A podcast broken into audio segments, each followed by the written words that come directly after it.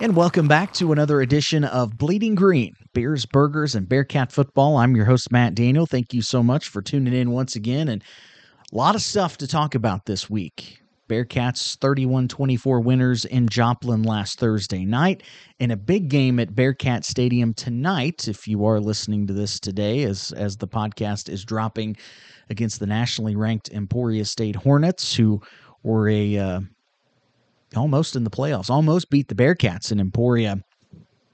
Khalil Smith, a big interception late in that game last year, sealed it and kept that playoff streak alive for the Bearcats. And and uh, yeah, you got Braden Gleason, you got Mikey Hohensee, you got the Bearcat defense, and uh, we'll see what happens. The the three three stack that Emporia State runs on defense, always an interesting matchup, and it ought to be a big one. It's a Thursday night and uh, should be a great atmosphere at Bearcat Stadium. Hopefully, you can make it. Lots of stuff to talk about. Going to break down the victory over Missouri Southern, putting the Bearcats at 1 and 0 on the season. Going to talk a lot about this Emporia State game. Plenty of guests. You'll be hearing audio from uh, post game and from this week's coaches show. Lots from head coach Rich Wright, also quarterback Mikey Hohensee, running back Jay Harris, and cornerback Jianni Angulo, who had the game-winning, game-sealing interception in uh, in Joplin. Of course, the Bearcats had to get a first down, run out the clock, but that was definitely a big play. It was the only turnover in that game as well. So we'll hear from all those guys. This week's player interview, defensive end and captain Jake Fisher. Also uh, joining me from Emporia State will be their new play-by-play man, Blake Cripps. You know, Greg Ray has been the voice of of uh, Emporia State for 36 years. And so that's uh, he doesn't have anything on John Coffey, who will also be joining me. The voice of the Bearcats, John Coffey, my guest as well on this week's edition of Bleeding Green.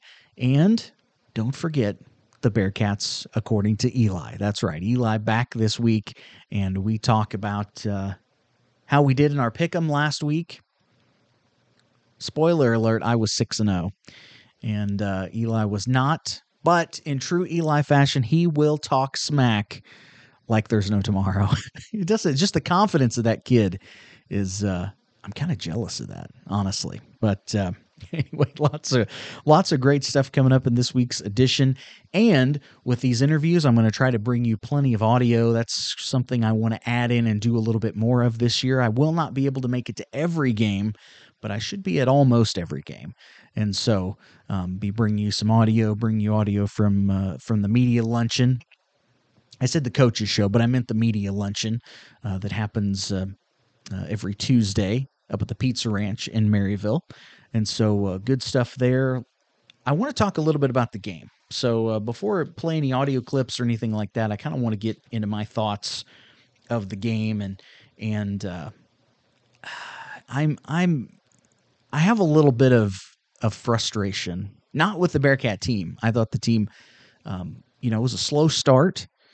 But before I kind of get into that, the spoiledness, I guess, of uh, of some Bearcat fans that just look for things to be negative about. And I'm not saying people shouldn't have opinions. I'm not saying people can't be critical. Hey, some people are still talking about the 07 title game and Coach T talk, taking timeouts. You know what I mean? So I mean, hey, it's not like anyone is above a criticism or anything like that, but uh, I don't know. I I just I did not see the Missouri Southern game the way I guess a lot of people saw it. The the offense pretty much only stopped themselves. There was kind of some key drops. That was I mean, it's frustrating to watch. Certainly, I'm sure it's even more frustrating if you're on the sideline or on the field. But uh, you know that was pretty much the only thing that stopped the Bearcats. A couple of stats that I want to throw at you 12 of 18 on third down is pretty great, but how about this? I, I want to talk about this offensive line, by the way, because um, you know there was certainly some criticism, and and not all the guys had played all the snaps uh, in the in the fall in that last fall scrimmage. And again, that's one look at one practice of of what we get to see. But in third or fourth down and two or less, the Bearcat offense was six for six. And there were so many keys. They were four for four on third down on that last drive. That that uh, 16 play, 91 yard touchdown drive took 8:39 off the clock. once the offense kind of got settled in, got some nerves out, that's the first game. Mistakes are going to be made, that sort of thing. Really, they didn't have any problems moving the football. There was one three and out in the game, and uh, and I believe on that third down was was a drop pass, at least a catchable ball. So it, uh, but I don't know. Like I left that game feeling pretty good about the Bearcat offense. This reminds me a lot. Th- this game and this offense, and this is not going to be the first time that I bring this up on this episode, is reminded me of the 2021 version of the Bearcats when we led the nation in third down conversions. I'm not saying Jay Harris is Al McKeller, but boy, Jay Harris, he's a bell cow back, and and he's a big physical back. He's added in. Um, his game is much more real, well rounded. We'll get into that. I have some audio from him on that of, of all the work he's put in in the offseason. You know, his first career catch was the first play from scrimmage. He did a great job in in um, pass blocking as well. And I think he had four catches, first four catches of his Bearcat career. And that's the thing. If if he's going to be the big part of this this offense, that's what he needs to do. You know, that they can't be the you know if the other team sees Jay Harrison, I guess we're going to run the football. There's not that now. That that is that is great. That is really really great to see, and uh, credit to that young man who uh, still just a sophomore, but is built like an a, a man. Now he is solid. It looked like he he's still massive and still runs over people. Looked like he might have. There's, there's an element of quickness in his game that he may not have had last year. I think he might have dropped just a, just a bit of weight, um, or turned it into muscle. I'm I'm not sure. I'm not sure which, but that was definitely impressive. I mentioned the offensive line.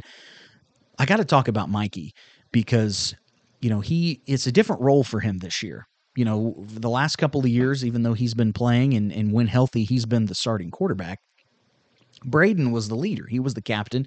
He was the leader. I don't think anybody would question that. And and they're, you know, Mikey played his role and he played it perfectly. Well, he's the leader this year. And I don't think his composure was probably the part that impressed me the most about his game. He made some great throws, great plays. He ran a few times to pick up some key yardage and, uh, and and keep some plays and drives alive. But his composure, especially on that last drive, I don't. I, I never saw anybody even hardly act nervous over on the sideline. And I don't think it's a cockiness thing. I think it's a comfortability thing. And that gives me a whole lot of confidence. And the reason I'm talking about all of this stuff, because there's plenty of criticism out there. I think every, a lot of people are thinking it's a 50 50 game this week. I don't, I don't see it that way. I mean, I think Emporia is a great team. We'll get into that with my predictions and things. Spoiler alert, I'm going to pick the Bearcats. And uh, now defensively, yeah, it was a little bit different, but and and it's not like you can throw away plays because they have a bearing on the outcome of the game. But you know, you give up pass plays of 62 and 68 yards. Those are not typical things that you see from Bearcat defense. Maybe the surprising part of that is all of the the veterans returning. Pretty much, I mean, there were probably eight or nine guys that played in the secondary that kind of rotated out. The depth at secondary, I think, is maybe it might be the deepest position on the football team other than receiver. And you know, there there were mistakes, but I don't know. I, I don't. I'm I'm not a you know, if you listen to this long enough, that you know, I'm not. I've you're never going to hear me be a sky is falling type of person when I'm evaluating this team. I do have kind of an eternally, uh, you know, see things through my green tinted glasses. Um, and I, hey, I, I own that, but I mean, that's just kind of who I am. I tend to focus on positives more than negatives, but I, I see all that stuff as correctable. You know, I, I think, you know, it's, here's the thing that's the most encouraging thing. At no point in the game did Missouri Southern line up against us, make a play, and you think, well, those guys are just better than us. I, that's my opinion. I didn't see that once. And that I think is probably, you know, the best thing. Because if that were the case, I think there'd be a little, I'd have a different outlook on this week's game. And so I, uh, yeah, it was, it was, so my whole point in saying all of that is I don't look at that as, as something bad. I mean, the, the team was very composed. Um, and, you know, they, they made plays when they had to you know, other than you know that that big play in the second half, which will get Coach Wright's thoughts on that, was you know, I mean, the the Bearcats had all of the momentum in the second half. That onside kick was a massive play. Um, definitely, they had seen something there because when they, when Cole just kind of dribbled it up the middle and fell on it, there was nobody within ten yards of him. Um, and that that was uh, and that was big. A touchdown there would have been huge to get get the lead, but the thing I love is the the trick play that happened after that. I love the aggressiveness of that. Um, now it didn't work out. It was an incomplete pass, like a double reverse pass. Um, and so, you know, it didn't work out. Whatever. The Bearcats drove down, kicked a, kicked a field goal to tie it at 17 before half. But that was a really, really big. Um, that was a big play. That was essentially a turnover. You know, there was the one interception at the end, but that ended up being basically a second turnover to give the offense the ball right back, and uh, you know, and, and you got a whole new ball game at halftime. But I like the aggressiveness. You get a big play like that, yeah, take a shot, take your shot, and uh, I, I I think th- there's there's uh, th- this offense is going to look different this year. Certainly, there's a comfortability from the guys um, on offense, and that that's that's really exciting. And I mean, good grief, you know, if you can convert, you know, 67% of your third downs, you're going to have a whole lot of success. Um, that's not, I wouldn't say that's going to be the expectation every week, but what in, in 21, we led the nation 51, 52%, something like that, a third down. You know, that just being able to hold on to the football, everything, a lot, a lot of positives. Um, and something new that I'm going to do this year each week is a player of the game on both sides of the ball. Now, that's not necessarily MVP. This is just me, in my opinion. That's not to say other people didn't play well. I, I would almost pick, so let's go offense first. I would almost pick the offensive line. It was really, really close. Just pick the entire offensive line. No sacks, only two plays went for negative yards the entire game. Um, but it's got to be Mikey. I think to me, it's Mikey Hohensee, and it has it has almost nothing to do with the numbers that he put up and everything to do with how he led the team and just kept everybody cool, calm, loose, and composed. And there, there was just no question, especially in that last drive. That was really, really impressive. And, uh, and I think that's spectacular. On the defensive side of the ball, I'm going to go with a guy that I haven't even mentioned yet. The defensive line was able to get pressure there were some adjustments made. You know, Southern surprisingly was able to run the football a little bit early. Adjustments were made to pretty much shut that down. Uh, they were getting rid of the ball pretty quickly. There also wasn't a ton of plays for the defense to pass rush. But Kobe Claiborne, he's going to stick out number zero on the D line, listed as six foot tall. No offense, Kobe, but I don't I don't think so. Um, but the the way he plays, he was tormenting either tackle. He, they were switching sides, him and Jake Fisher, and he was tormenting whoever he was lined up against. And there was, I think he had three quarterback pressures, were what the stat sheet says, but there were a, a lot of plays where I just watched him because he was just dominating the tackles, and that that's spectacular. He, that's uh, that that was really great, and I think he de- deserves plaudits. So he gets my defensive player um, of the week this week. Also, got to give a shout out. I don't know that I'll talk a whole lot about special teams. Couple of guys, Dom Myers, Dominic Myers, who has changed numbers this year. Also, he was more of like a slot guy receiver last year, changed to running back, got into play a little bit. His kick returns were really, really good. He's really fast. It was nice to see. But Cole Lamel looked so comfortable and and and automatic on his kicks. You know, he led the MIAA in field goal percentage, but was at the other end of uh, percentage wise for extra points the extra points are the things. Listen, not that you know just about every kicker doesn't miss one or two. That's okay. Um, but boy, that that was really great to see, and and uh, you know it's something that we talked about, kind of previewing the season when I talked to Coach Aller um, on special teams about adjustments that Cole was able to make with his plant foot that pretty much you know made those extra points a lot more certain than they were last year. That was really great to see, and got to get had to give Cole a little bit of a shout out there. Um, well, let's talk more about the game. Let's hear what uh, what some of the players and uh, Coach Wright had to say.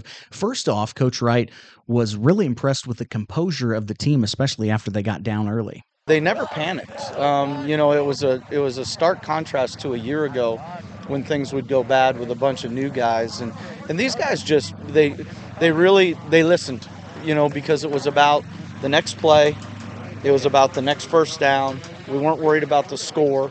Um, you know, so it was a good team win. Our offense executed really well today, so that was fun to watch. It absolutely was fun to watch. Not only that, but just you know the consistency that they had. I mean, guys were open all night long. The receivers were, and you know, other than a few early drops, get some nerves out of that.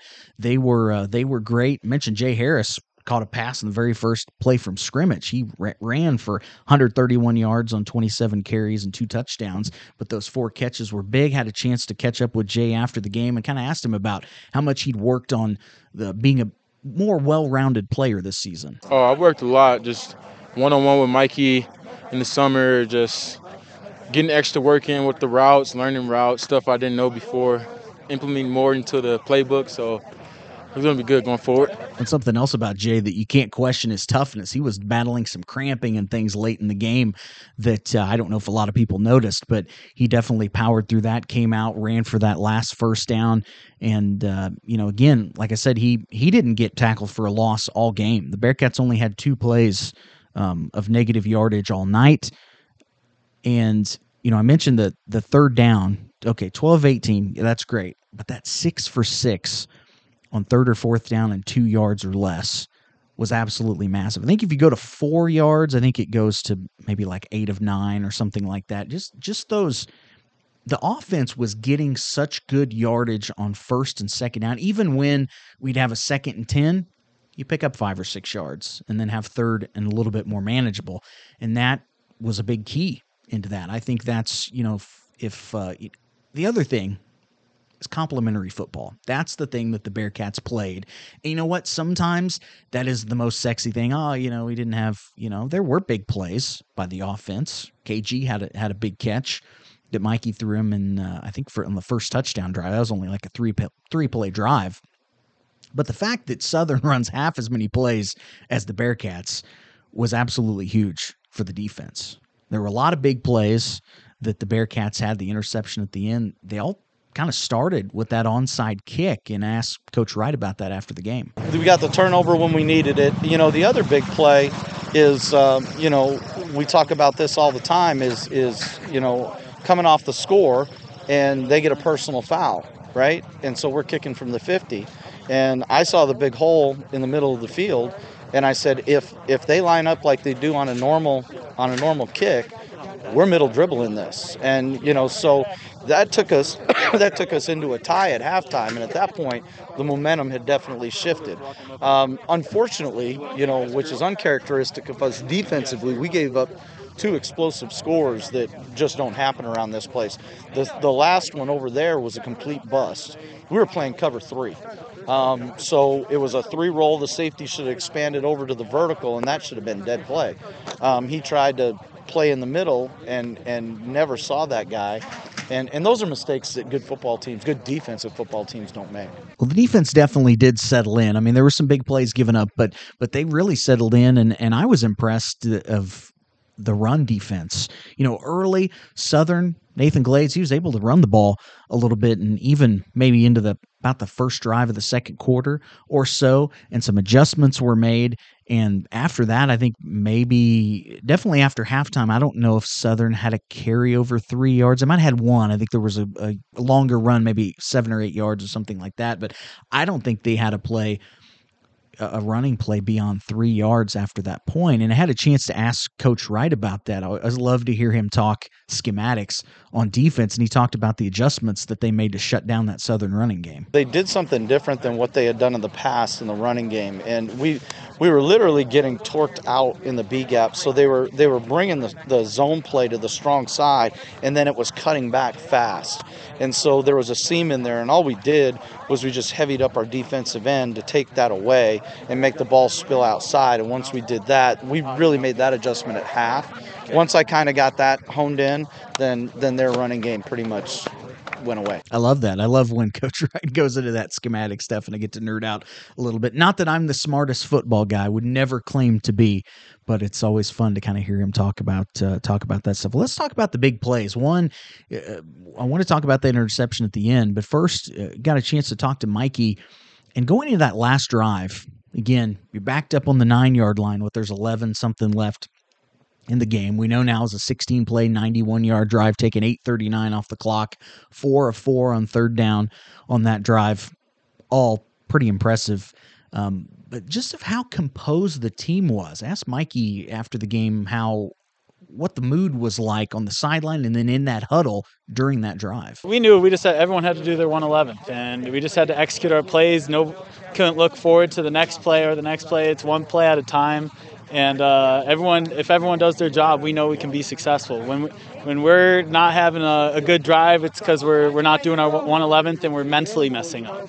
So if we can mentally be focused, we know we can execute our plays. Well, now of course, got to talk about that interception, right? what a great play by uh, Jianni Angulo. So uh, just just spectacular. Five nine.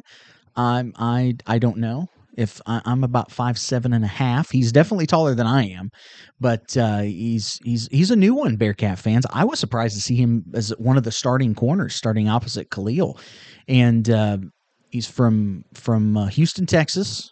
Went to Katy High School, played collegiately at Grandview in the NAIA. You know, we had really great. Uh, the Bearcats had really great success with the Dedrick Strambler. You know, a guy who was uh, who was also from Texas, who came in, got one of those graduate transfers in 2021. Um, Jianni is a different kind of player, but boy, there wasn't a bigger play in the game um, than that game sealing interception, allowing the Bearcats to run out the clock. I had had a chance to chat with him. You know, he's he's a new one Bearcat fans.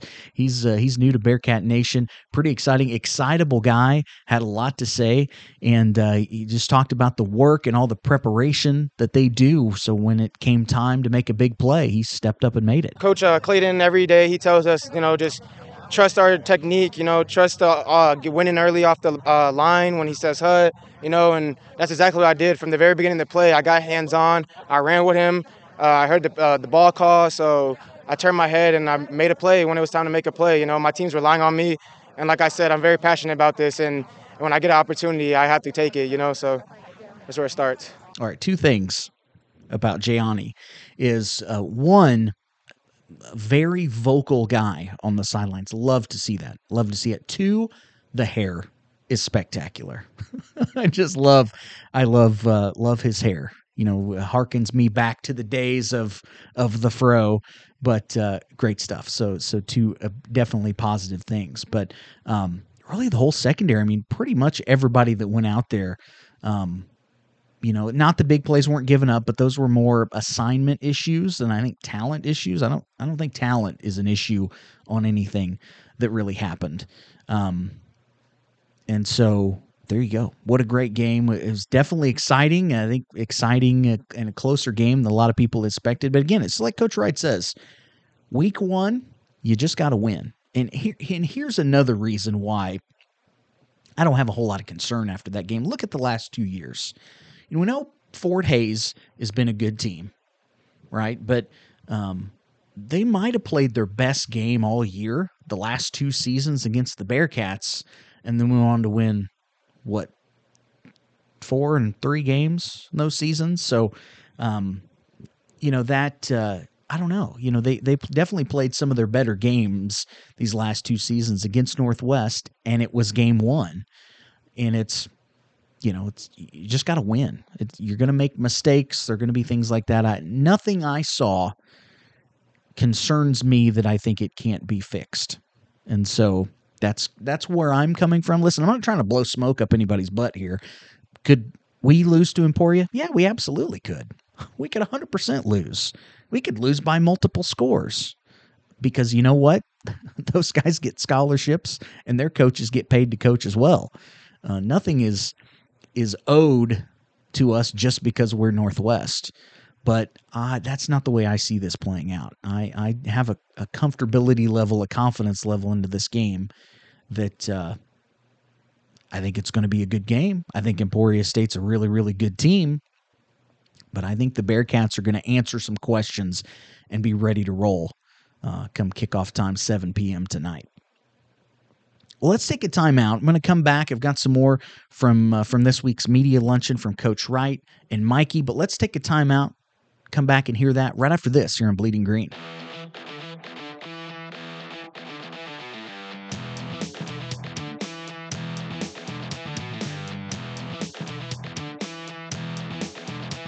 Hi, this is geriatric football coach Bob Green, and you're listening to Bleeding Green with Matt.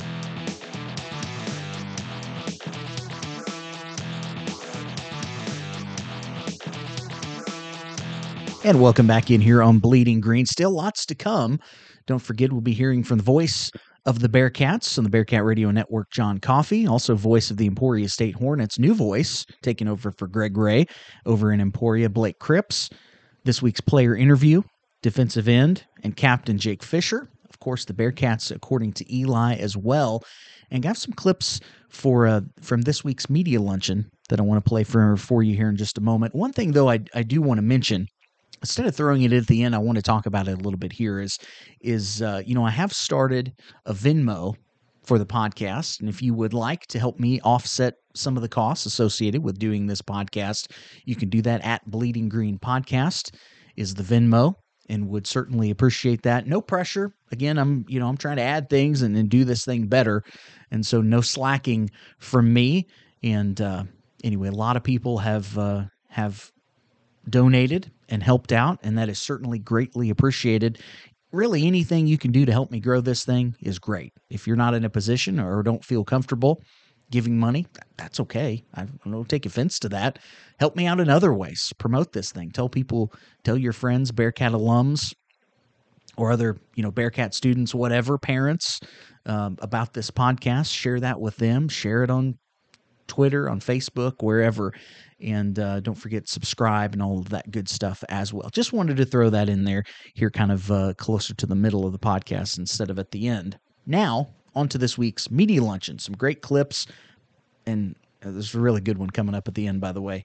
Um, but first, I want to get Coach Rich Wright's thoughts on the matchup with Emporia State tonight, and here's what he had to say. Emporia State's a good football team. Um, Garin Higgins, and I've said this for years, does as good of a job as anybody in our league, um, getting the most out of his talent. Uh, a lot of returners back on both sides of the football for them. You know, for them um, offensively, everything gets driven through the quarterback, who's we're going up against for the third time. Um, you know, they've got lost a couple receivers, but have a couple more back. Uh, offensive line is is new. Um, there's several new guys on that. So uh, the challenge for us defensively is can we get there before the ball gets off? And that's always the challenge with Emporia State. Flip the ball over on the other side. Um, I really think it, the bus gets driven through their defensive line, and they got all three of them back. Uh, they're a good football team. Um, they run that three-three, and you know that causes people some issues. Um, you know, we we were really good in the first half of that game offensively, and then kind of kind of fizzled out towards the end. So, can we put four quarters together?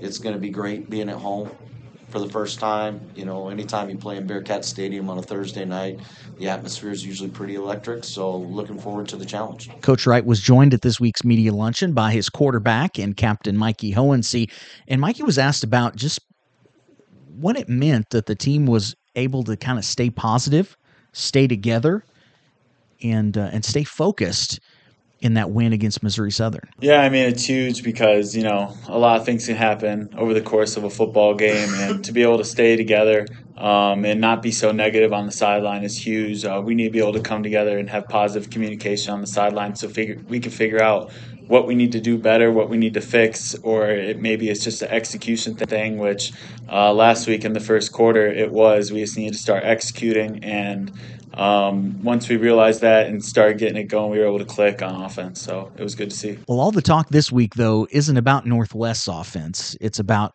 Emporia State's offense and their quarterback, Braden Gleason.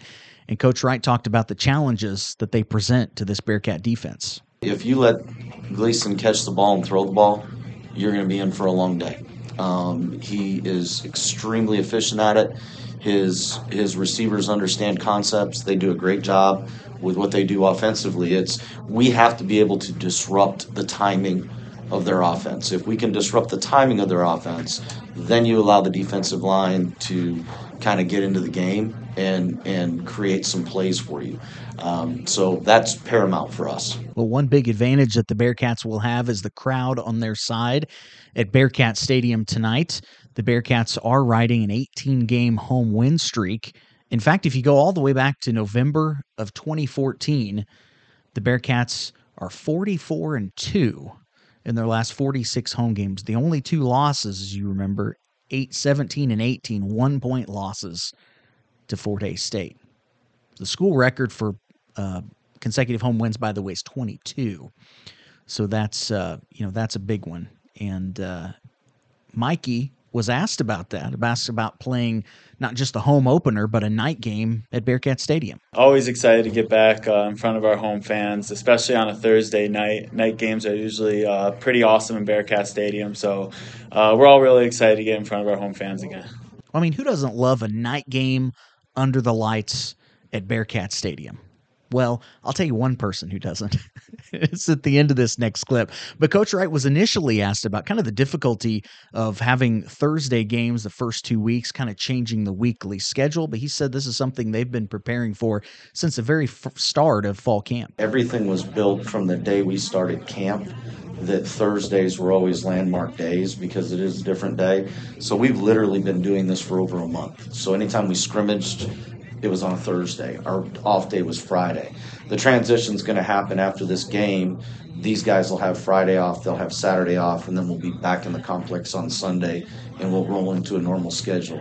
Other than that, no, it's really not a big deal. The only thing, this is just a personal opinion, I hate night games. Uh, I have to wait around all day to play a game. Um, that stinks. Uh, you get no time to enjoy a win you get no time to you're, you're just kind of right back to the grindstone again so i'm i'm a big proponent of the 130 kickoff times so that's just go trade the best part of that by the way was after that a follow-up from uh, from Colin McDonough, SID at Northwest, about uh, well, you know, come on, coach. Uh, said something along the lines of, "Come on, you know, go back to 07, Grand Valley you know, the night game. You don't love those night games at Bearcat Stadium. And Coach Wright basically doubled down and said, No, I hate it. I hate them. And I just told you why. And uh, that's spectacular. And the, the reason I wanted to share that is you know, we get all of these serious questions and answers from Rich, and we don't always get to see kind of that personality all the time, eh, which is one of the reasons why, you know, I had him on this last spring, kind of his, his own episode, which is something I'd want to do, want, have been, had been wanting to do, which is great, by the way, if you haven't listened to it. There's a big back catalog of stuff, but that's that's as good as any of them to listen to that one. And and it's why I like to you know, play clips like this. And, and one of the reasons I want to start trying to play more clips from the media luncheon, because it's a little bit, it's not before or after a game. You know, we're not talking about, hey, tell me about this where, you know, tell me about this play.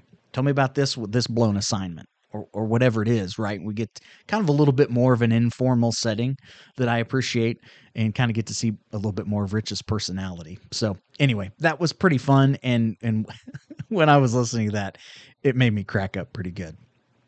So uh, so lots of great stuff. Well, let's take another break. Boy, there's there's been a lot of content so far. There's more coming your way. Still going to hear from Voice of the Bearcats John Coffey, Voice of the Hornets Blake Cripps. Next is this week's player interview, defensive end and captain Jake Fisher. That's right after this quick timeout here on Bleeding Green.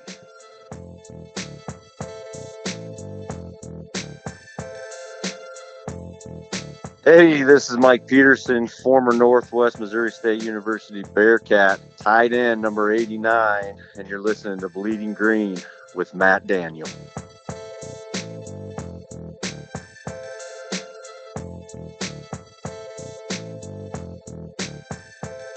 And welcome in here on Bleeding Green. It's time for this week's player interview, joined by number 95 defensive end Jake Fisher. And Jake, man, thanks so much for taking a little time and joining me. Yeah, appreciate it. Uh, welcome to be on the podcast. I've heard a lot of great things about this. So, well, I uh, I, I appreciate that. Well, let's let's kind of get to know you a little bit, Smithville kid. I mean, I, I feel like that's uh, something that a lot of uh, you know a lot of bear we consider that local here at, Yeah. uh, in Northwest. So, um, uh, and and obviously we'll get to high school and what a great program the coach has down there and everything. But tell me a little bit about growing up and and family, siblings, anything like that. yep. Uh, I got uh, three siblings, two two sisters and a brother. Uh, older sister, she played college soccer down in Missouri State. Uh, I got a brother that's a year younger than me who's actually up here at Northwest right now playing baseball. He just uh, finished up at Coffeyville Community College and uh, decided to come up here and play. And then I got uh, little, another little sister who's a senior in high school, is pursuing a volleyball career too. So my uh, parents did well with uh, trying to get uh, college paid for through uh, athletics. Right. Well, were, were your parents athletes, or where'd that athletic ability come from? Yeah, they neither of them played in college, but uh, my dad played sports all through high school, and so did my mom. Uh, my mom grew up in Smithville, and my dad grew up nearby. Uh, he went to North Platte High School, so Okay, so I mean, uh, all, all you kids are playing sports even now. Like, is there um, sports a big part of you growing up? Were you guys always playing something? yeah, I think yeah, just through the household. I mean, just between me and my younger brother. I mean, we grew up battling it on the basketball court or playing video games and what what sort of things like that. And yeah, I think that's just kind of a part of how we grew up. Uh, everyone, I mean, everyone seemed to enjoy it because they continued to play. But yeah, sports is definitely a big, big sports family. I would say. When did you first start playing football? I started in fourth grade. Oh wow, was it helmets and pads, the whole deal? It started off helmet, shoulder pads. Uh, I played soccer up until that point, so I say I get my athletic ability from those my young years of playing soccer. So Was football once you started playing football? Was it your favorite sport, or I mean, I know you played, uh, were a heck of a basketball player too in high school, but was football always your favorite? yeah, I think football.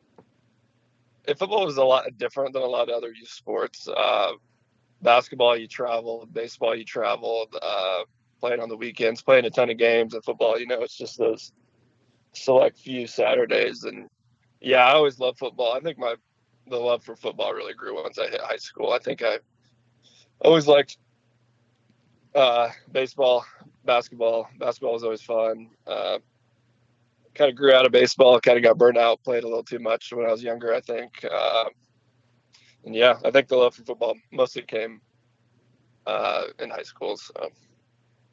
Well, and, and and I know obviously you're all state D lineman. You're a heck of a tight end too, by the way. Um, what what was your favorite position in high school? Oh, that's a tough one. Uh, I'll say uh, D line just for my sake. So Coach Light, Coach Wright didn't get too angry with me. right, But uh, Coach Wright. Like to hear that. Yeah. the excitement of uh, catching touchdown passes was pretty fun. I, I really didn't play much tight end until I until my senior year, and I got a lot of uh, when I was starting to go to camps and stuff. And I'd start doing I'd do D line stuff, and I'd start doing tight end. So I was fairly new to tight end. I didn't have much film going into my senior year, but uh, kind of throughout the year, that kind of got involved and kind of started being one of the main targets. Well, before we kind of get into that recruiting process to your high school days, do you have any, whether it's football, basketball, whatever, do you have any favorite favorite memories, favorite games? Yeah, definitely revolves around the football games. Uh, gosh, there's so many memories. I feel like, but my senior year was probably the probably the biggest. Uh, it was the first time I think we won districts for foot for football, and like I don't even know for for a lot lot of years and running. Uh, beat Platte County in the freezing cold to move on, and I don't, I don't remember who we played after that, but we ended up making it to the Final Four and lost in, to a team in St. Louis. But that was probably my favorite memory from high school is uh, just the football team and their our head coach. He was awesome. He came in. He came in my freshman year. I think he's been there nine years now. So uh, he just helping me along the way and growing and just it was a pretty neat connection. And, and I think playing high school too, it's just succeeding with the kids that you've grown up and played with, like your whole your whole childhood. Like I I played alongside those guys once I started in fourth grade, and Smithville was a small enough town that most kids kind of stayed together, and we all played the same sports, and uh, it just kind of grew, and it was cool to see success in high school. Well, yeah, I mean, yeah, a heck of a heck of a successful program. Coach uh, Ambrosen, right? Yep. Is that who it is down there? Yeah, he's he's done a heck of a job. I always like to watch. I kind of follow some of the high school coaches around, and some guys got some good facilities and uh, other things down there too. Mhm. It's just night and day from when I was there. It seems like already, maybe too long ago. So you can go back and be like, oh, now in my day, guys, Right, we yeah. had it way tougher. so, um, was it always your dream to play college football? No, not not not particularly. Uh, I think it really came realistic. Like my sophomore, after my sophomore year season, is when I started to uh, get recruited. Um, and like my coach told me, he's like, I think we had like it was like an Iowa State recruiter was down, and he pulled me out of class, and I was like, "What's this all about? I've never never done this before." And he's like, "Well, make sure your shoulders are back and heads up high, and try and act as big as you can." it was kind of crazy. I always love that story of him telling me how it's going, and then yeah, I really until like and honestly like the the social media is, is so big in the, the recruiting world now, like Twitter, like I really didn't know much about it, but then like the first day that coaches could talk to us, it was like my Twitter was just like blowing up from like these coaches following me. I was like, what is this all about? And I was like, and it's it's, it's pretty pretty neat to get recruited by some of these programs, and I just I just kind of fell in love with it and knew that's what I wanted to do. What schools were you seriously considering when, what kind of when it came down to it? Um, so most of my recruiting, it pretty much ended my after my senior year. I was, I had an okay junior year high school, but I had a really good summer going into senior year, and a lot of coaches wanted to see how well I did. Um, I ended up, I got a, a walk on to Mizzou. I didn't want to take that. Uh, I got an offer to Missouri State, um, Western Illinois, and then Abilene Christian. I, uh, yeah, those are pretty much about. I was really in between Northwest and Missouri State is where I was think, leaning towards. And were they all? I mean, obviously we know Northwest D line, but were they all to play on defense? No, they're actually. Uh, I think Western Illinois was tight end. Uh, there's some other other Division two schools that wanted tight end. Uh, Missouri State was D line, and then here obviously D line as well. What uh, what put Northwest over the top for you? Yeah, I, mean, I, visited all those schools, and uh, I think there's the interactions I had with the coaches. I didn't have a great connection with the coach down there at the time. I don't. He's gone now, but uh, and then I came up here, and Coach Wright had like a lot of good things to say about me. I took a couple visits, did my official, and then I think just the the atmosphere here is awesome uh, compared to some of those schools, and even the facilities too. Even when I like first started getting recruited here, we didn't have as much as we do now, but like I think the environment of Northwest, and then and then the offers kind of came down to, uh, for like some money situations, and uh, I really liked my Northwest offer, and uh, actually my buddy from high school, Brian Boyd, he he was he came in my recruiting class. He uh, decided not to play this year we decided we were both going to come up here and play, and uh, never looked back since. Do you remember? You mentioned your visit. Do you remember your visit? Yeah, uh, my buddy Brian, he was with me, and then one of my roommates, he ended up not playing again this year, but he thought we uh we kind of I kind of knew him before, and then we all met up at our, our visit, and then yeah, I mean I can remember that day like it was yesterday. It's it's pretty surreal how fast it goes. What player? Who was your Who was your host? Uh, I think it was Zach Howard. Yeah. Yeah, not Pretty not a good. bad not a bad one. Pretty good, Look huh? at the yeah career that guy had. Um, so well let, let's get so you come to Northwest. You you talk about your redshirt season. I mean, there's you know some guys that are probably well definitely you Keaton Ricky guys that figured in last season. Grant Cooney's another guy from your from your class. Um, what was that redshirt year like? Um, have any good memory stories from just eating lots of calories and lifting Oh, yeah. weights and that sort of thing? Yeah, I think it mostly extends off the football field. That you know, it's your scout team year, so a lot of.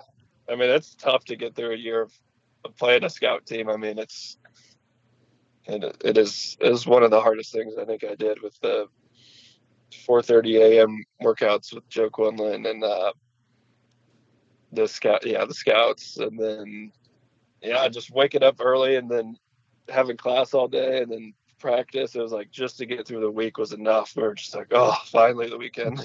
so Well, I mean, that was no, I will say, yeah, one of the toughest things I've had to do here. Gotcha. Well, last season ends up being a breakout season for a lot of guys from your recruiting class. Mhm. Um, and a fellow captain Andrew Dumas, you know, Rhett Jordan, Peyton Carter, mentioned Keaton Ricky. Um, you yourself, I mean, eight sacks, 13 and a half tackles for loss. I feel like maybe that got lost a little bit with Zach Howard and the amazing season that Elijah had. But what was la- last season like for you? Uh, it was pretty awesome. Uh, I learned so much from all those guys. I mean, it started off uh, uh, fall camp. I I was still kind of trying to find my spot, find my um, trying to get trying to get on the field, and uh, had an okay first game. Um, and then after that, it kind of just started rolling, and it just kept getting better every single uh, every single week. And I think the game just kind of started to slow down, and I got more comfortable out there. And then yeah, playing alongside Zach and Elijah makes uh, things a lot more, a lot easier than uh, than having someone else out there. And they were super encouraging. Zach was awesome. He was he was usually playing the side with me, and yeah, the way he did things is incredible. And yeah, I just pretty grateful to learn from guys like that. Uh, it's just uh, yeah, it was just it was a lot of fun. I enjoyed it. Um, it makes all the hard work seem like it finally pays off and uh, you actually get to go out there and do what you came here to to do so Well, I was playing with those guys? And I mean, even go back a year before with, with Sam Roberts and uh, kind of how has that prepared you to step up and, and now be a leader as you, as you're a captain yourself?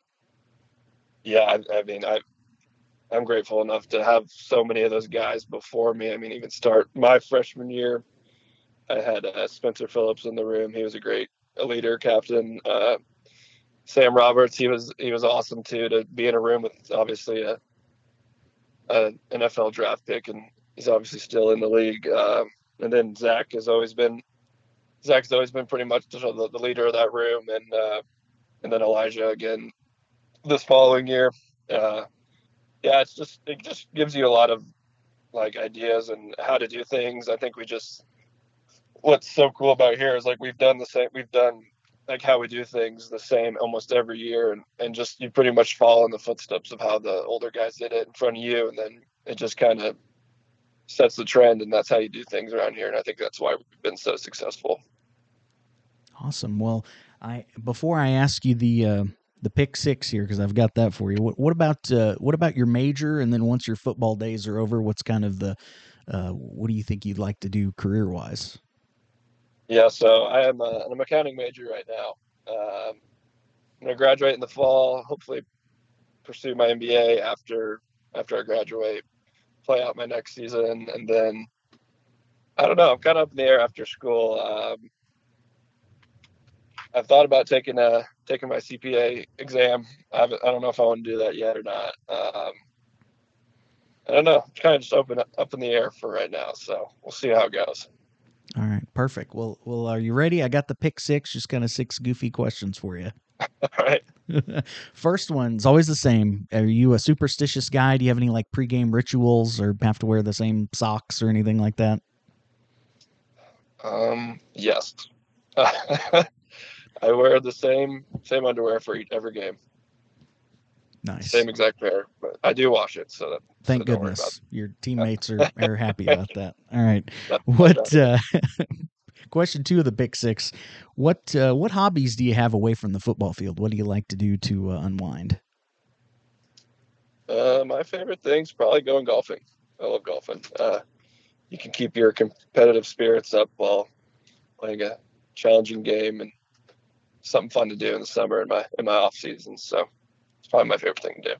Well, I mean, going from Smithville to Maryville, that's a couple. You got a couple of pretty good golf courses either place. For sure. Uh, okay. Question number three of the pick six: What app on your phone do you spend the most time on? Hmm. Should I say Hudl? So watching film all the time. hey, wh- whatever. I'm sure Uh, you spend your fair share of time on Hudl. So Uh, I've gone down the TikTok TikTok hole. Uh, I spend hours scrolling through TikTok. It's a bad habit, but it's addicting. no, I get that. I understand that. All right. Question number four the pick six: Who was your favorite football player growing up? Ooh, that's a tough one. Favorite football player? Um, can I say? I guess recently it's been Patrick Mahomes. Uh, other than that, I was a I was a big Missouri Tigers fan. Um, I love watching those teams. Uh, I'm just going to say Patrick Mahomes for right now. All right, perfect. Fifth question of the pick six.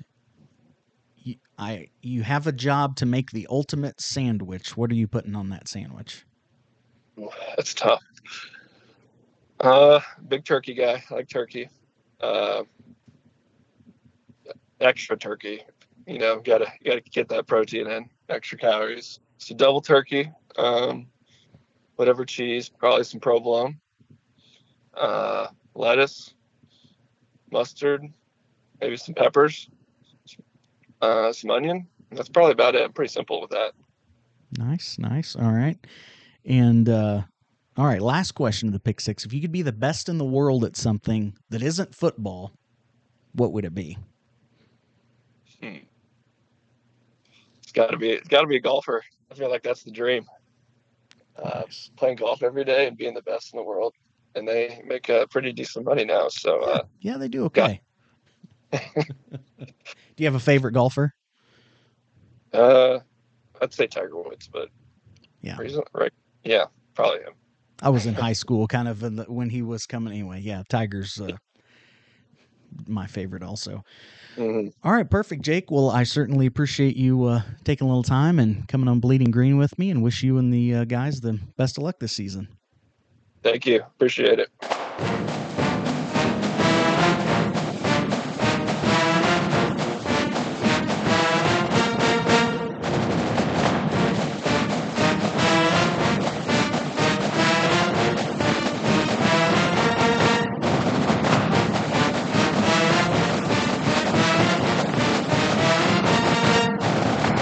Welcome back here on Bleeding Green, joined by the voice of the Northwest Missouri State University Bearcats, John Coffey. And uh, John, man, thanks so much for taking a little time and uh, and chatting with me. No problem. I'm glad to do it.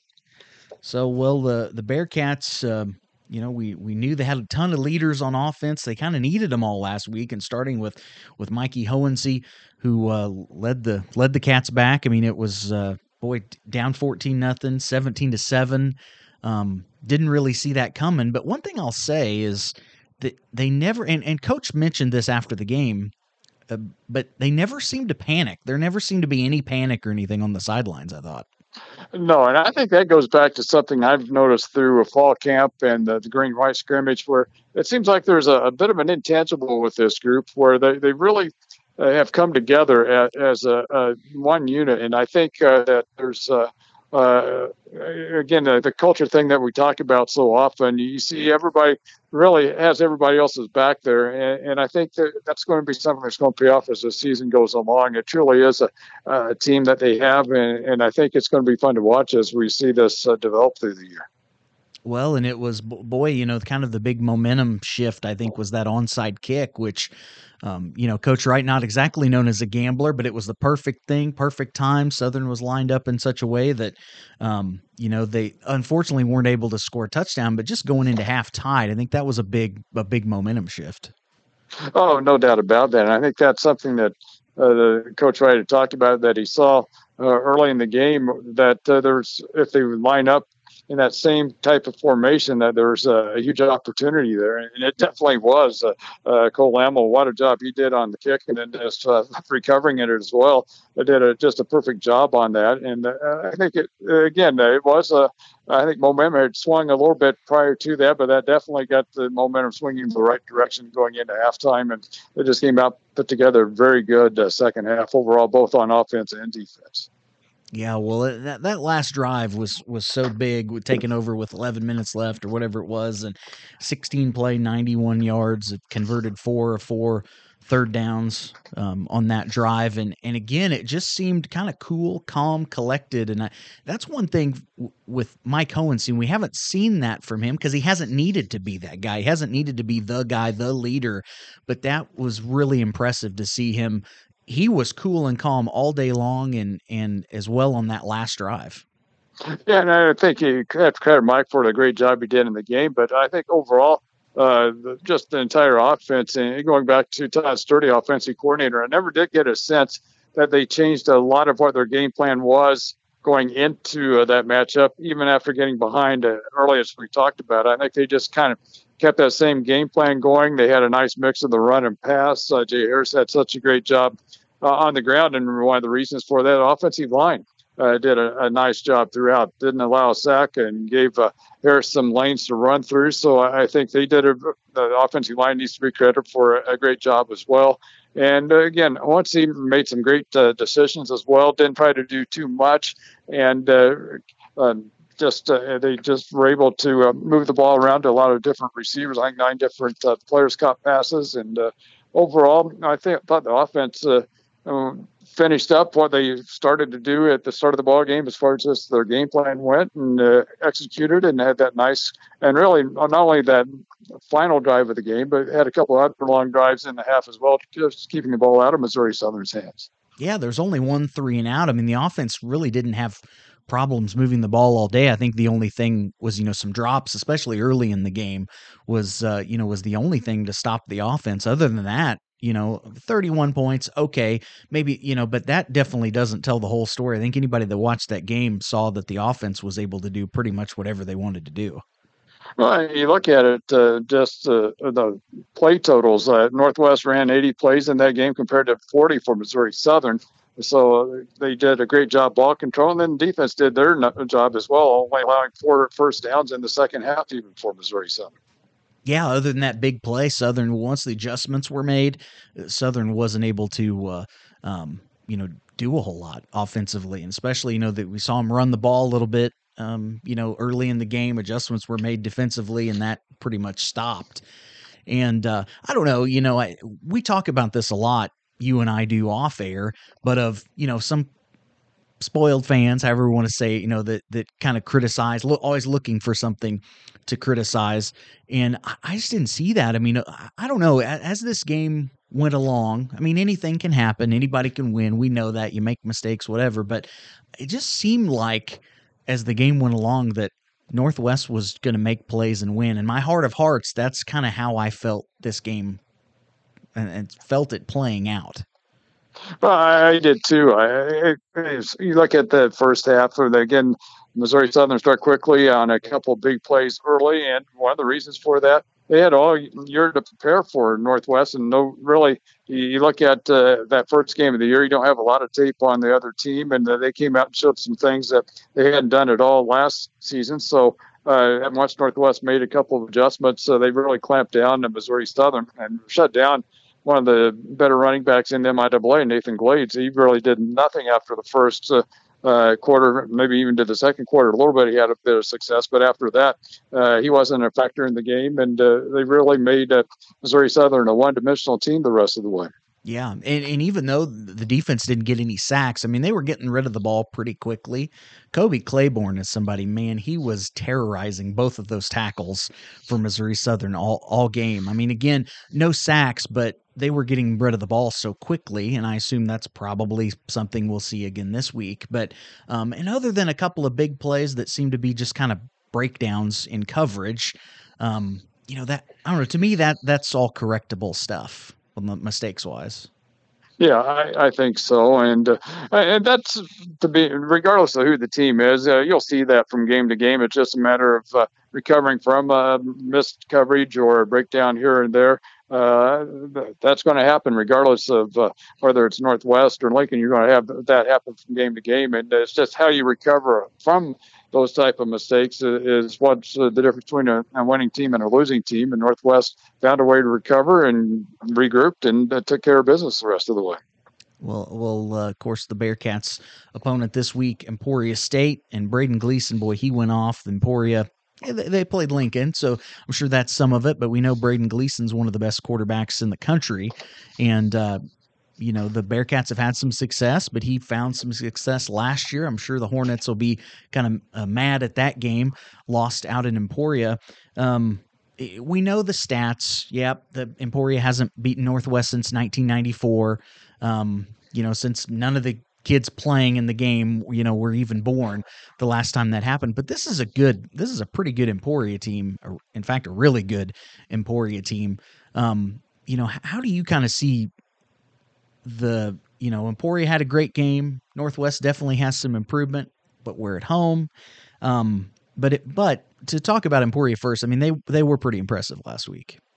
Yeah, well, they were, but again, it was. Uh, I hate to da- downgrade their opponent, but it was Lincoln. So, so Lincoln's That's going. fair. Lincoln's going to struggle throughout the year. But uh, I think the big key is, uh, and granted, it's early in the season, but you could, they were able to get a lot of players in the game and they give some of their starters a little bit of a rest there in the second half, even. So they're, they're going to come in uh, fresh and ready. And I know you look at a, a very veteran team that they have. Uh, they go back to that last game, and the Northwest went over Emporia last year, kept Emporia out of the playoffs. So uh, they they went into that last game with an opportunity to maybe get in. So uh, I'm sure that that's something that they'll be pointing with this current group. But even you go back through that streak you talk about that Northwest has uh, had wins over Emporia State. It's it's a, I think a more impressive streak than what Northwest has over Missouri Southern because Emporia through the years has had some playoff teams and had some very good squads with some great quarterbacks through the years, and Northwest somehow has just found a way to win, and a lot of times in a blowout fashion. Although again, last year was a close one down the line, down the line, and they've had some close games as well. But uh, it, it's been um, one of those. Uh, streaks it's just kind of hard to put your finger on because you think one of those years when um, Emporia State had uh, good teams that they find a way to get it get it done, but uh, Northwest has found a way to just kind of beat them back just a bit. And of course, every year is a little bit different, and I think this is probably one of the best teams Emporia State has fielded when you look at experience on both sides of the ball. So it should be a heck of a matchup. What do you you know looking at looking at the Bearcats? I mean, I expect again, you know, offense didn't turn the ball over last week. Mentioned the one three and out. The the uh, third down, 12 of 18 on third down um, was impressive. Kind of reminded me of the offense two years ago when, when the Bearcats led the nation in third down percentage and were just kind of solid. I mean, Jay Harris and Al McKeller are not the same player, but it seemed like from last week, you know, maybe Jay Harris can can be that sort of bell cow. He's kind of being forced into that role with injuries ahead of him on the depth chart, but boy, he definitely showed up last week. Kind of showed how how he has grown. Um, it, gives you know, even though yep, there were struggles, of course, last week. I think the Bearcats can bounce back in a pretty big way, and and people that were critical, I think, are going to be surprised probably at how well they play this week. That's my opinion. Yeah, I, I think, and when you'll see, you see uh, uh, typically, and coaches say this uh, every year at this time, the biggest uh, uh, area of improvement from uh, week to week is from week one to week two, and I think you'll see that out of this Bearcat team. Uh, Jay Harris, I think, had a very positive game, uh, and to me, though, but he kept took care of the football very well. And uh, he was just tough to bring down. And he's showing, uh, to me, I think, a little more speed than he showed last year, even to where I think he's uh, hitting his holes a little bit quicker, and even when he gets outside a little bit, he can. Uh, he's he's got some burners there that uh, might surprise a few people this year. Yeah, absolutely. Well, as you look at this game for, for the Bearcats to come out on top, what what do you look as kind of the keys to uh, to this game? Well, I, I think it, probably with about every game, but uh, you look at uh, what uh, uh, Emporia State does offensively. The big key is not to give up a big play and try to force a turnover here or there. Uh, I think last year Gleason uh, really did a nice job of not throwing interceptions until the Northwest game, and Bearcats were able to pick him off, uh, I believe, three times, if memory serves me right. So uh, if they can make a Gleason uh, be bothered just a little bit, it's going to be tough to get sacks on him with the quick release that he has in the way Emporia State does their uh, uh, their offensive scheme. So uh, at least, yeah, make him uh, be pressured when he gets those passes away, and then and hopefully get a turnover or two. And then on the offensive side, uh, again, going back to last week, don't turn the f- football over and uh, just play Bearcat football. And I think some good things will happen. Sounds good. Well, John, uh, as always, appreciate it, and uh, we'll talk to you soon. All right, sounds good.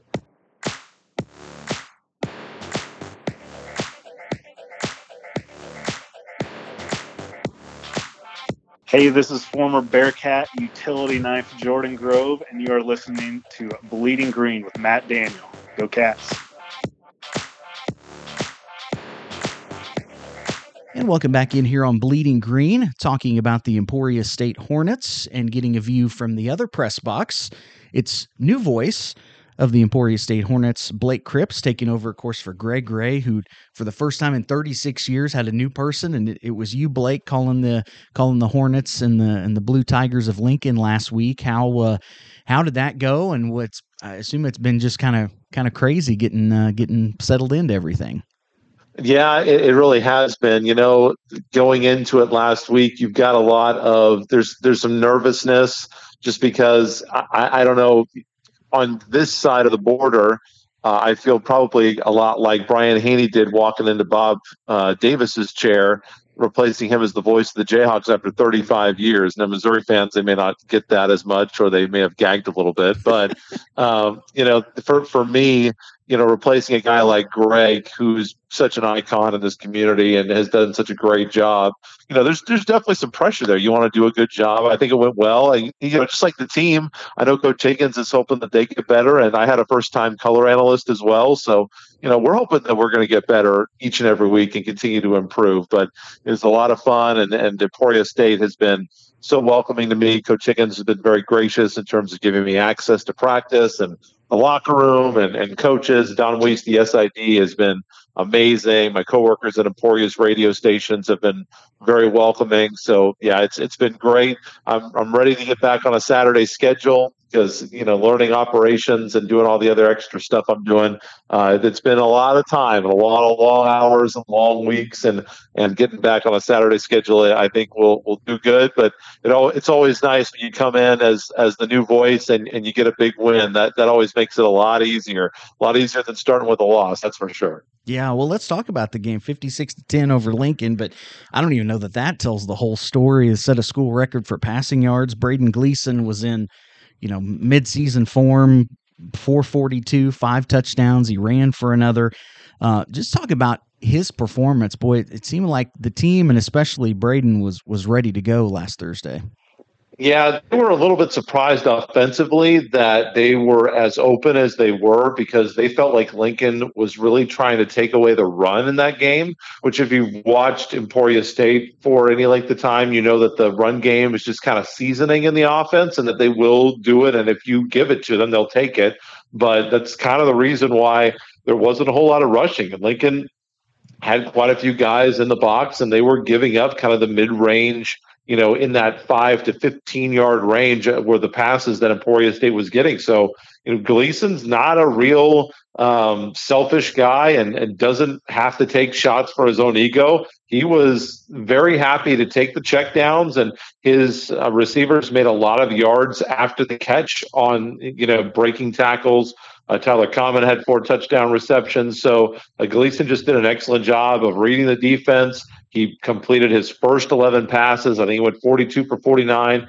First Hornet to ever get five touchdown passes in back to back games. He did that in the Live United Bowl to wrap up last season. So, yeah, in terms of the the passing game, we didn't really get to see much of the running game. Um, so I don't, I don't know if that's in midseason form yet or, or not. I mean, certainly statistically, if, as you go back since Coach Higgins went to this offense about, oh, I think they told me it was about 10 or 11 years ago is when they kind of changed to go to this really up tempo, you know, what Eddie Lomchek likes to call 21st century football from Pitt State. Um, you know, since they've done that, they've been certainly statistically more pass heavy. Um, but so I don't, I can't give you a really good gauge on the run game just because Lincoln tried to take that away and they did. But um, boy, the passing game was extremely, extremely effective, and and Gleason was very on point. Most of the problems that Emporia State had was penalties, and they did have some penalties that took them out of drives and took them out of rhythm in the first and the second quarter, late in the first, early in the second. But uh, past that, the, the Hornet offense was looking pretty well in sync uh, in week one. Well, and Gleason, we know he likes to get rid of the ball quickly, and and uh, even though you know, yeah, it was Lincoln, still the first game. You you want to get uh, want to get everything squared away, but don't only give up. You know, throw the ball that many times as as a team. What fifty seven times and only give up one sack. That's uh, that's pretty impressive. The offensive line, I'm, I'm guessing, had a pretty good pretty good game as well. Well, they were really good last year too. I mean, they led the league and only giving up, I think, 11 sacks all last year. So that's pretty much on their average. They give up one sack a week, and these guys really, really care about their quarterback. And Dante Smith Posey was on my guest on Hornet Talk, our weekly coaches show this week, uh, to get set for the game on Tuesday. He's uh, one of the veterans on this offensive line. He's played every position on the line in a game and every position in practice. He's been everywhere except for right guard. And he, you know, he just told me like we part of it, it's, it's twofold. First of all, they just really like Braden Gleason. They don't want to see him get hurt. They know how important he is. But also, the other thing, too, you have to remember is because Emporia State's wanting to play so fast, it's a lot faster to get the next play snapped when your quarterback is upright, whether that's after a pass play in the pocket or a bootleg. Um, if you have to get him up from the bottom of the pile, that's going to limit the ability to run plays quickly. So that's not just a focus because they like the guy and they want him to be healthy, and which both of those are true, but part of it is just because they, in order to run this system that Coach Higgins wants to run, they've got to get plays snapped as fast as possible. That they believe that gives them an edge in that you know department of the field and in, in that area of the game. So you know the faster you can get plays snapped, the more plays you run, the more success they think that'll have they'll have, and uh, help, helping them do that is keeping the quarterback clean and off the turf allows him to get the play quicker and get things organized at the line quicker for the next play. When you mentioned Tyler Kahmann's, four touchdowns, but five guys had at least five catches, four guys at least 70 yards receiving. I mean, that's, you know, we know Jalen Varner and, and Kahmann, but um, boy, the, the, uh, I don't know. You know, I think that's going to be a problem for the rest of the MIAA to, uh, you know, to have that many options is certainly a, a big benefit for for Braden and Coach uh, Coach Higgins. Yeah, a lot has been made of the guys, and there, you know, there's some really good players, Thomas Schumacher, that that are gone off last year's team. Um, but you know, maybe the connection between Kahmann and Gleason's it might be pretty good too. I don't know. Four touchdowns seems to indicate that they've got a pretty good connection too. I asked Tyler Kahmann about that, and yeah, they. I mean, Kahmann's been in this program a long, long time as well and he's caught a lot of balls from Braden Gleason. And there's a there's definitely a comfort level between Varner and and Common and Gleason. Uh, Zion Jones is another guy who's probably going to get the bulk of the third receiver reps. He, he's at the Z receiver for Emporia State this year. And yeah, those guys know exactly where they're supposed to be, exactly what they're going to do. They put in a ton of work in the off season, and there there have been some young guys who have come in. A lot of those guys got to play. Uh, you had Zimmerman and Barnard at the stinger back, and Schultz came in and made some nice plays at the backup wide receiver position. And they had 13 guys catch a pass in the first game. I, I don't know, you know, I didn't track across the country, but I have to imagine it's got to be in the top 1% in terms of number of receivers catching a pass. And certainly when you're up, you know, by 40 plus in the fourth quarter, you've got a chance to run some other guys in that maybe you wouldn't if it was a close game, like maybe this week is going to be between Emporia State and Northwest. But yeah, I, I know that that Coach Higgins was hoping to build some depth after losing some you know, really really good receivers last season, and you know hopefully they took a couple of steps toward building some of that depth with the guys that they got to play in the win in, in week one over LU. Well, Blake, the next thing I want to talk about is defense because I think if you know if Emporia is going to put themselves in the you know in in the you know, up there with Pitt State, with Northwest. I mean, it's going to be how the defense plays. The defense looked pretty good. They had a long touchdown, and that was pretty much it. How, how do you uh, see or how do you evaluate how the defense played last week? Well, yeah, you you don't get to take any plays out of of the ledger and of the stats. Um, I can do that because I'm the play-by-play guy, and you know what? That I'm not having to coach the team like the defensive coordinator, Coach Laporto, is. Um, but obviously, in a game, you don't get to do that, and one play can make a big difference. Out, you know, last year in in the Northwest and Emporia State game, it was a play on defense that made a big difference at the end of the game. Um, but if you do take out that one play, that 85 yard run, where you know Coach Higgins said, you know, we had pretty much the exact defense that we wanted to have called called and we just missed an assignment there on what we were supposed to do. If we make, you know, if we're in that assignment, it certainly doesn't go. Maybe it still goes for a good game, but it definitely doesn't go for 85 yards.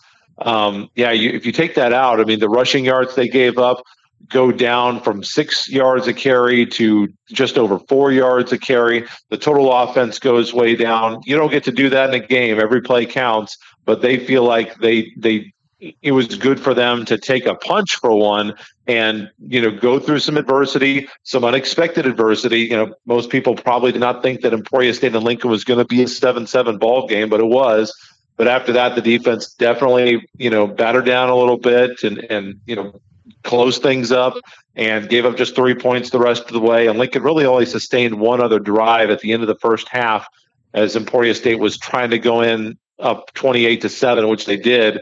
Lincoln got it into the red zone and a big interception by Montrell Wilson uh, to take it away inside the five yard line. Uh, that that gave the defense a ton of momentum going into the second half, and, and, at that point Lincoln was pretty well cooked and and didn't get much at all, if anything, going in the second half, giving up just that field goal. So certainly some things to, to work on. Going to get some some healthy guys back who didn't start in, in week one.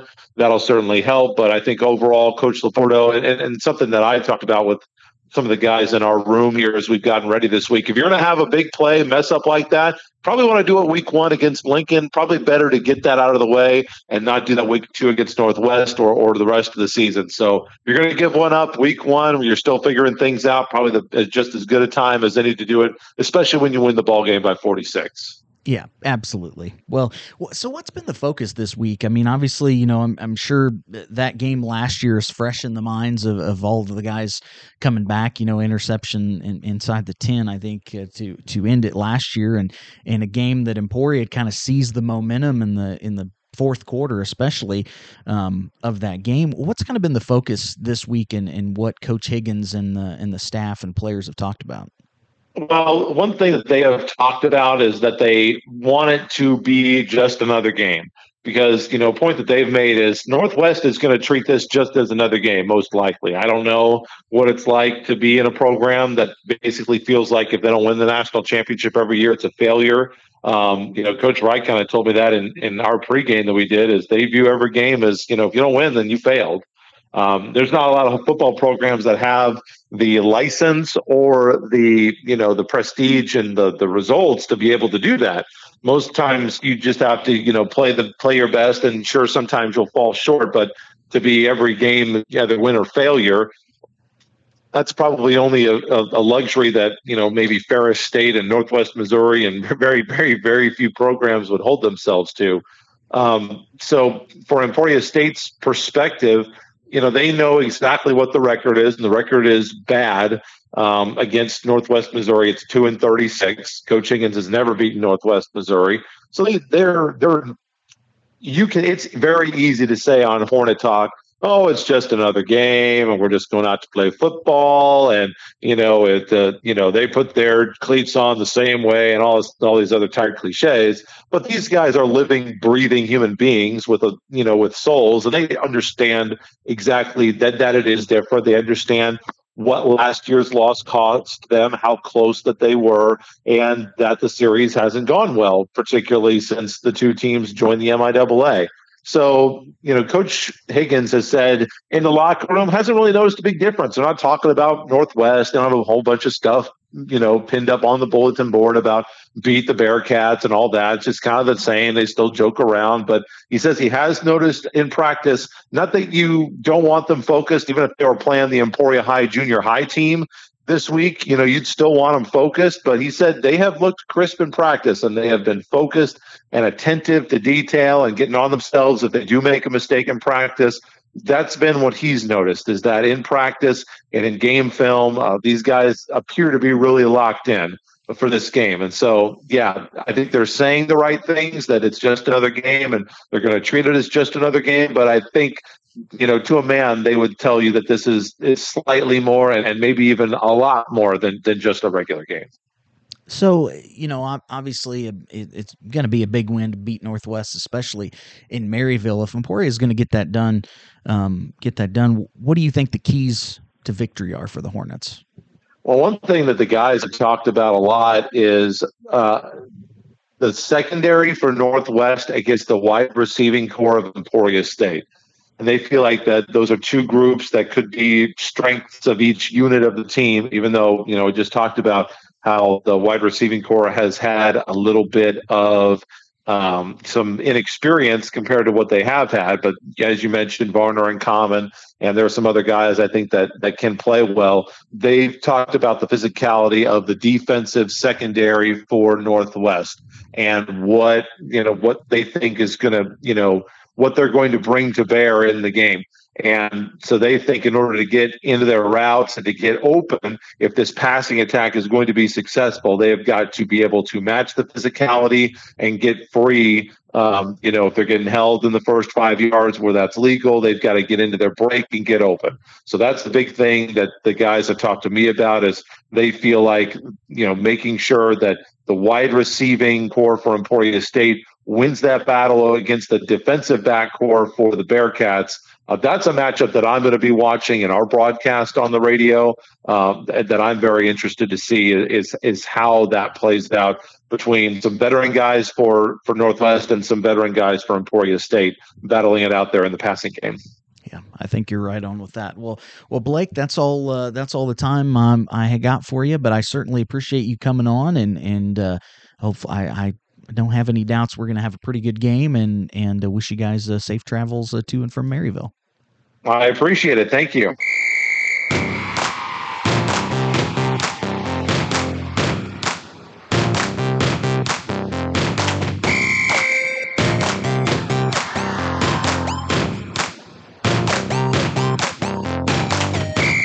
And welcome back in here on Bleeding Green. Time for the Bearcats, according to Eli.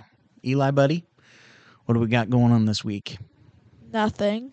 No, I'm joking. The Bearcat game. Mm-hmm. How about the Bearcats last week? They did, they did pretty good. That was, it was fun to watch them. Yep, they pulled it out at the end, huh? Uh huh.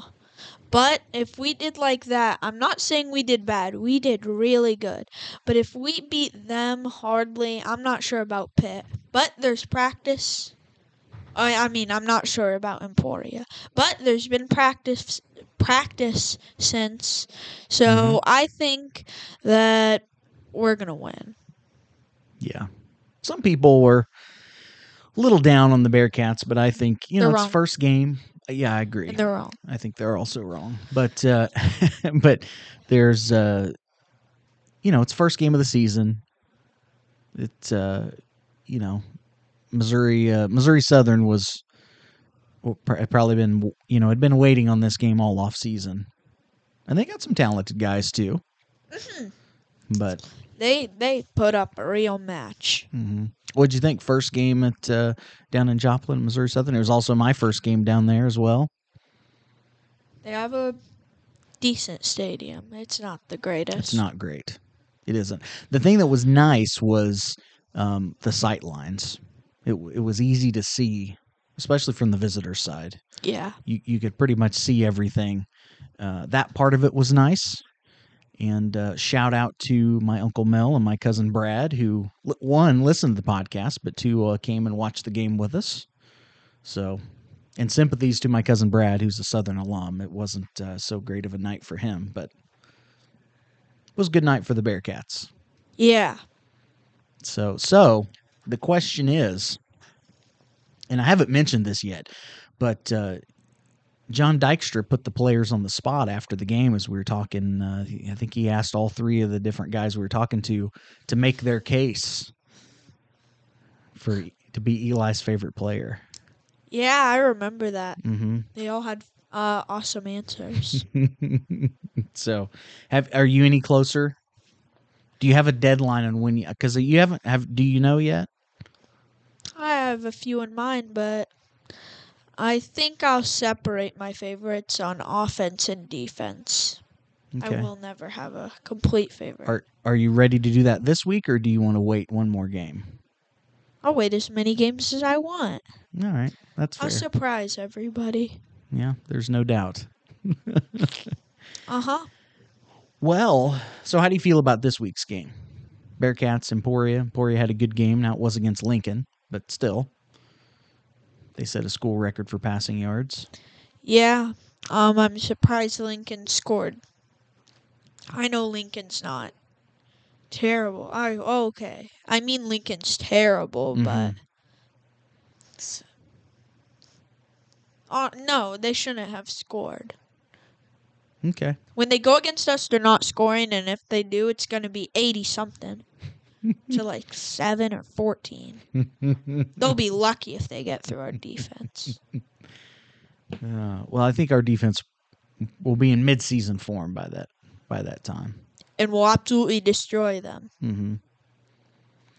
All right, so you ready to talk about uh, last week's pick'em results? Let's that's in the past, okay? let's put the past in the past Oh. and let's think about the present. that was that was like the perfect thing. I don't know that you could have said anything better. That tickled me. All right, well, let's talk about. Uh, the new games, not the old well, we'll talk about the new games. no, now we got to we got to talk about last week's games. Oh, we were on. both way off on Hays. Fort Hays beating Northeastern State fifty six to nothing. You got two things. One, it's week one. I don't know. I, I I still don't feel like I know where all of the teams in the MIAA um, are going to kind of shake out with some week one performances, but it's also Northeastern State. We know they're not great. A lot of people were talking about maybe that was their chance to win an MIAA game. Well, that ain't, if that's any indication, it ain't happening. Um, What about Lincoln? Don't they have? well, they're not in the chance against MIAA anymore. Now we're all except for Pitt. Pitt doesn't play them, but the rest of us are all playing them. Northeastern State. No, Lincoln. Northeastern State will play Lincoln, but I was just talking in conference. They should win that game. Northeastern State should win that game. Actually, when that comes, I'll say my opinion on that. Let's let's save the other games for later. Sorry, I jumped ahead. no, that's okay. So uh, yeah, fifty six nothing. We were uh, um, off on that one. Northeastern State just wasn't able to do a whole lot offensively. Obviously, they didn't score, but not a great game. The Pitt game, thirty four to seven over Washburn. That really surprised me. Now there's you have to look at. The, I know you're you got to look at this game through a lens. It was thirteen to seven going into the fourth quarter and Washburn had some turnovers. Um, but Pitt, surprisingly, they ran the ball very, very successfully. They had some short fields as well and a defensive touchdown. But uh, that's that was a pretty impressive performance from Pitt. I I'm not as I'm I'm more surprised by the score because I really thought that was going to be a good game. I called it one of the games of the week, and I couldn't have been more wrong on that. Um, it was not the game of the week. It definitely was Ours not. was. Argu- ours was. Ours ended up being a very, very good game. Um, we'll get to that one. Central at Mo West. So, so we both picked Hays and Pitt. Then Central at Mo West. It was uh, you thought fourteen to seven Western. Whew. Was definitely not a defensive battle. Central Missouri wins 45-38. And a name that we may want to pay attention to in the MIAA is um, Zebrowski, the, the quarterback for Central. He looked very, very good. He had a he came in for um, Zach Zebrowski. Case Case Cedric, Cedric Case had got injured. Zebrowski came in 385, five touchdowns. Uh, Western was able to score, um, but and, and made it a game. They tied the game in the fourth quarter. It was a great game. I thought that would be a great game. It definitely was. But that was our first our first difference and gave uh, Mr. Eli here his first loss in the pick'em. Emporia beat Lincoln 56 to 10. We were both pretty close. I had 56-17 and you had 58 to 3. That's that was pretty close on that one. Um, UCO and Kearney, that was another difference of picks where you had picked Kearney pretty uh, significantly. 34-14 UCO won 24-21 I will say about that game um, TJ Davis had 61 yards rushing. The the rest of the team had 27 that that's a problem. That that's the games will not be that close if uh, Nebraska Kearney doesn't get that fixed. They only had 14 first downs um, and over 38 minutes of time of possession for UCO. And so um, that Kearney hung in there and they played well, but I think they are going to have to get more uh, production out of TJ Davis in the ground game, which was one of my concerns, changing coaching staffs, other things. Anyway, so I had 21 17. I was pretty close on that one. But uh, Northwest, Missouri Southern, I was way off. I thought Southern was going to struggle to score against us. I had 30 to 6. You had 32 to 9. I mean, it was 31 24. It might have been the game of the week. Bearcats with a touchdown with 220 left to win that one. So, week one in the pick'em, yours truly, six and zero. Eli four and two, buddy. That's going to change this time. If we have any disagreements, I'm going to be right. And if we have any agreements, I'm going to be right. There were three of us that were uh, six and zero, I believe, in the in the forums pick'em. So, just got to uh, got to throw that Whoever chose out with there. me is a genius. and they should have been right. All right, so let's go to this week's pick'em.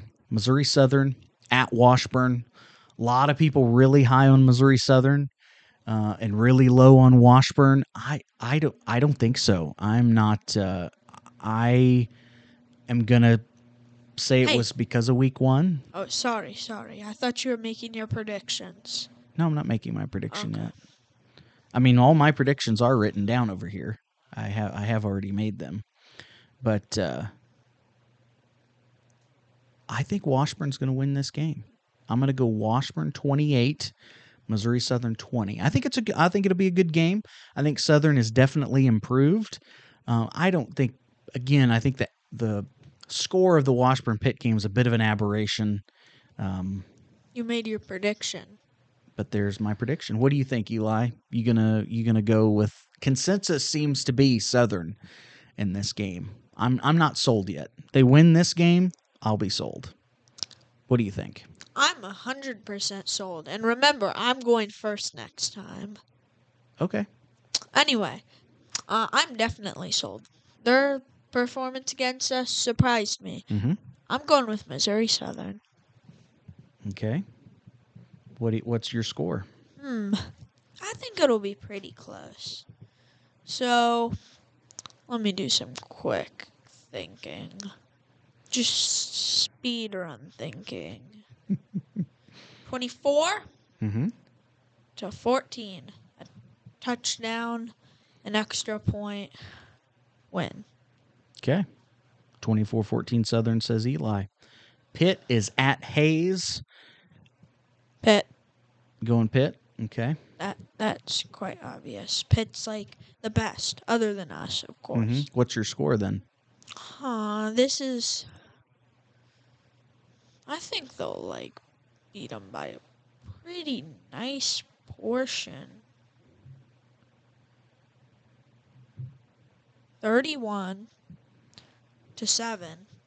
That's pretty close to my score. I have Pitt 30 to 10. I again, Hays, if they play this as a close game, I'll I'll be a little more sold on them. I I'm not as high on them. There's several people that think this is going to be a close game.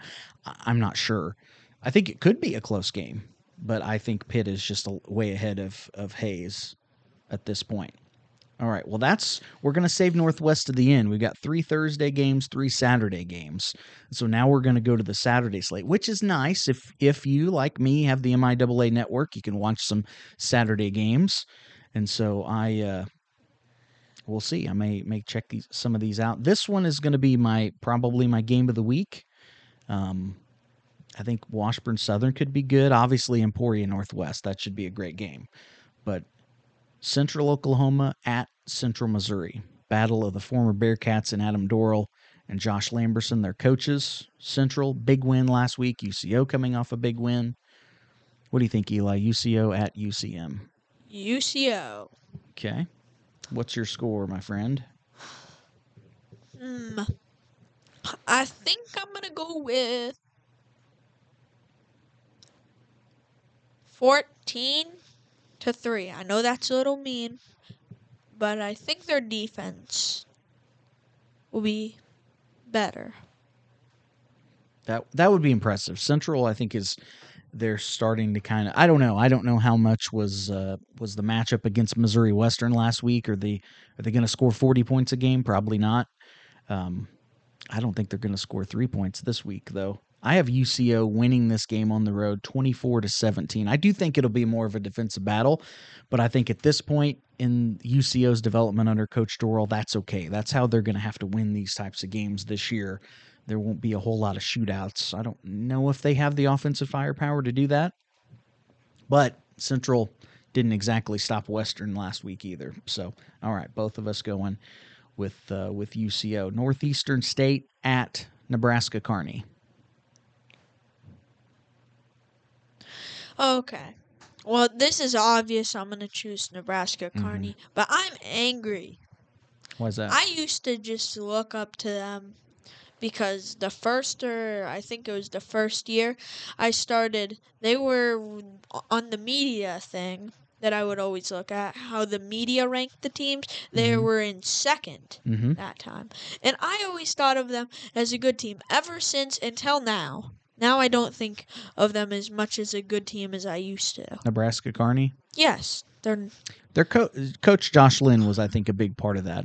I don't think they're going to fall off the face of the earth, but he went to a different school. He's at West Texas, another D two school. well, So, all right. So, going with Kearney, what's your score? well, Northeastern State's not, you know. Yeah. Very like I said. I don't think they're going to win any MIAA games. They might beat Lincoln, but that's an out of conference game anyway. Three. Not that's the losing score. Three, two, thirty-one. I think you're low on that score. I'm going to go 42 to 7 Kearney. I think TJ Davis is going to go crazy.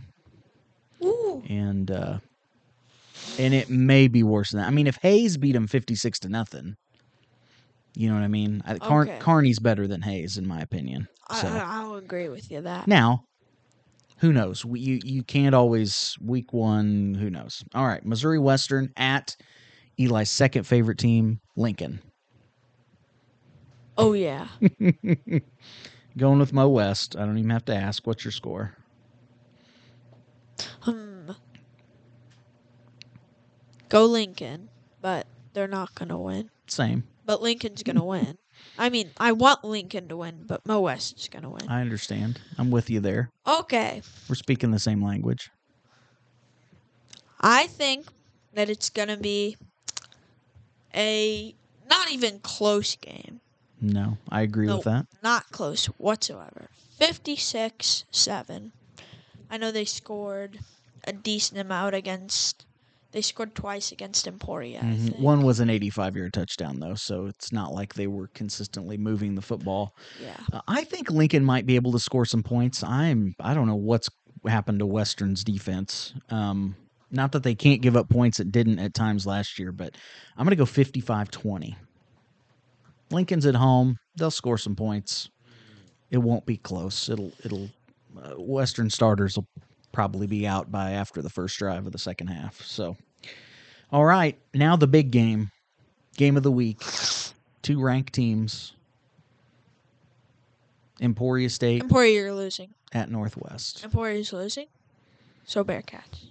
Okay, Obviously. I'm never choosing against them. I understand Actually, that. I'm not going to stick to that. Eventually, I might choose against them. But I don't plan on it. Okay. My score Mhm. is. It'll be real close, okay? I think it'll be real close. Like, like real, real close. 31 to 24. Same as last week. I am going Bearcats. That should be no surprise. I think it's going to be a two score game. I I don't know. I think all of the worry about the Northwest secondary, the Northwest defense, I think boy, everything that I saw last week looked to me like it could probably be corrected. Gave up some big plays. They still count. They happen. Emporium may get a big play or two in this game. Um, but they, I don't know. There's just something about Northwest, even though the, the, they just have this edge on Emporia. No matter how good of Emporia is, and until Emporia does it, I, I won't believe they can do it. I'm going to go 28 17. Don't we have a win record against them? Like, we're 32, or sorry, we're 36 and 2 all time. The last time Emporia beat us was 1994. But Emporia's had some really good teams during that time. Is kind of the surprising thing about that. 15 and 16, when you had two of the best Bearcat teams of all time, were probably two, Emporia's two best teams ever. Certainly in that time period. no Emporia fans should waste their time and go because they're obviously going to lose. Well, I say that, you know, Emporia beat us by 10 or something, but I, really don't think so. I think the Bearcats are going to respond. There could be more points scored than that. Maybe I'm going low with 28 17. Um, I I could see 35 24 or something like that. But I'm on the record at, at 28 17. So I think the Bearcats score late to have a have a have a two score win. Well, our defense, uh, our well-rested defense, especially from last game, they can really do some stuff. Mhm. Especially that last interception, that was awesome, That was awesome. incredible. All right. We excited about this game? Yeah, Me too. And it's home. Thursday nights are fun. Yeah. Maybe get to tailgate a little bit. So uh what else you got to say? You going to wrap us up here? Yeah. Yeah. I think I am. Huh. Hmm. I haven't completely decided what um what I'm going to say. I was going to say something else but I forgot.